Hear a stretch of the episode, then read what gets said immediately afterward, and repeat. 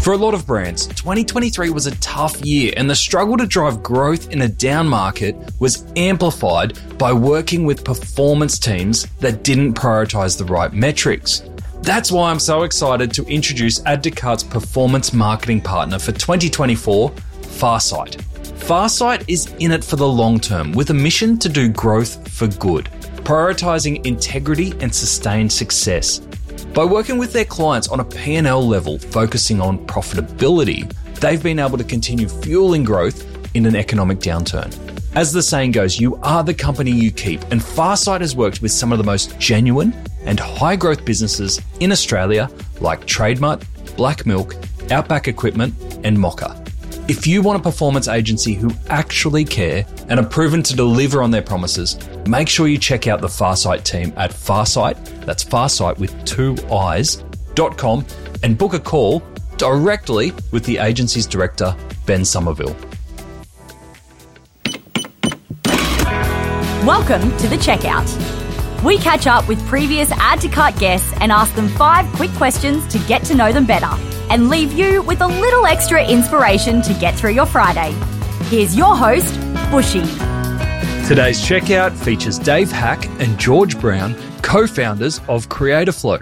Creatorflow is a platform that connects brands with UGC style ad creators.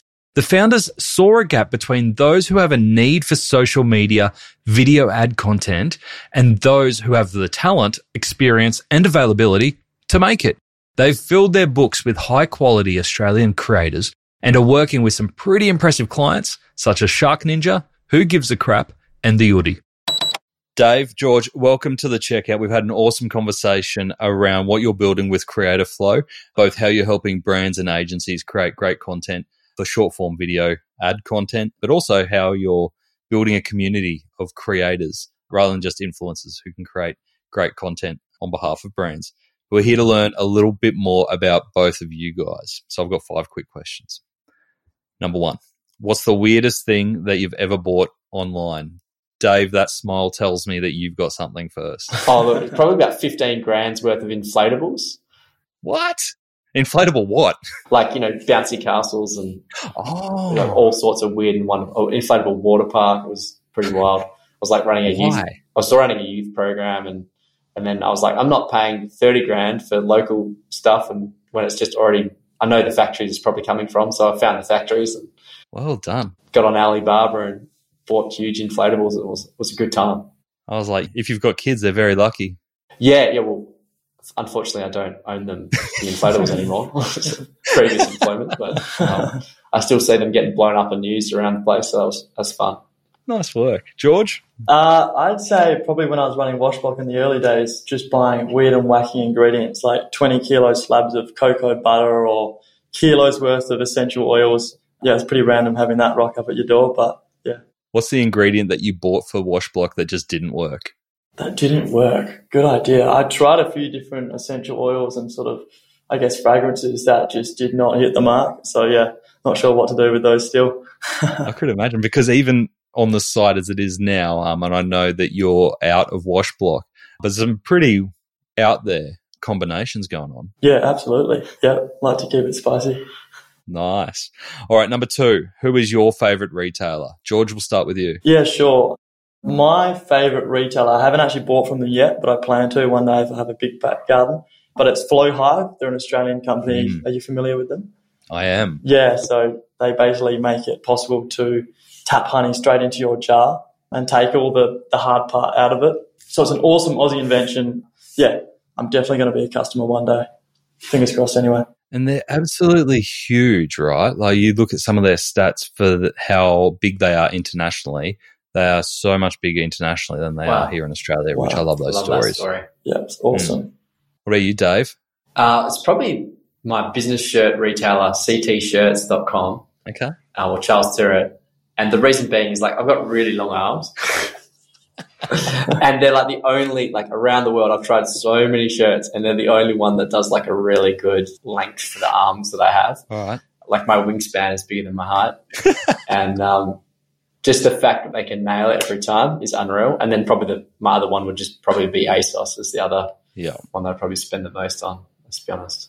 It's a great tip for listeners with long arms. Yeah, ctshirts.com. It's good stuff. All right. Number three, which e commerce practice do you wish was history, Dave? Oh, the one that drives my gears the most is when you get straight to a website and there's already a pop up saying, give me your email. Yeah. It's, you know, promising a 10% discount or whatever, but it's like, I don't even know anything about your site yet because you haven't let me see your site or your products. So, like, please just add a timer to it, people. Just be chill for a bit. At least get some intent going before you like stop people. I just find it really annoying. I don't know why every single e-commerce site does it.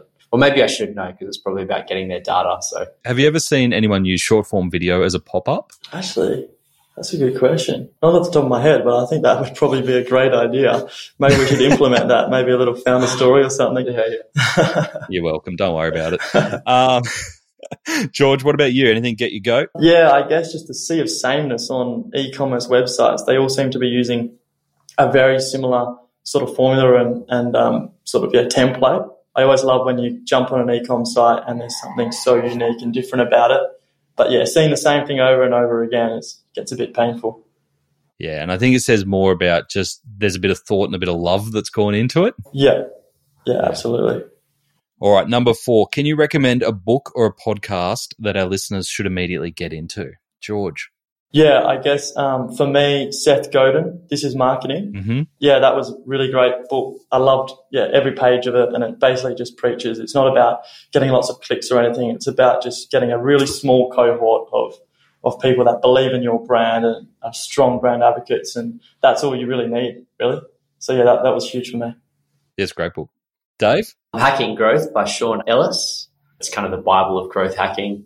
I just reread it the other other week as we were kind of working out, hey, how do we grow this thing? And just a reminder of just how many great, just helps you get in the right frame of mind about thinking about how do you actually, what kind of experiments and what kind of things can you do to move the needle and push things forward. So yeah, growth hacking. You are the second person in the last month to recommend that book and to call it a Bible. Yeah, well, it is. he invented it. So, all right. Number five. Finish this sentence. The future of retail is Dave alive and online. There we go, George. yeah, yeah. I'd, I'd, second that. I reckon that sounds pretty good to me. alive and online. Well, obviously with video, more alive than ever. So that's a great segue into what you guys do. Thank you so much for joining us on the checkout. Great to hear more about what you're building at Creator Flow and to meet you both. Thanks, Thanks so much, Dave. Thanks so much, Nathan. Do we need to reshoot that? To hear more from Dave and George, jump back into episode 364, where Dave and George get into all the detail of exactly what UGC is and how it differs from influencer content. They share wisdom from both sides of the equation, both how to produce great content and the must haves when brands are briefing for UGC. We also get into their predictions on what we're going to see most for future disruption in the video content creation space. Thanks for listening, and until next time, keep adding to cart.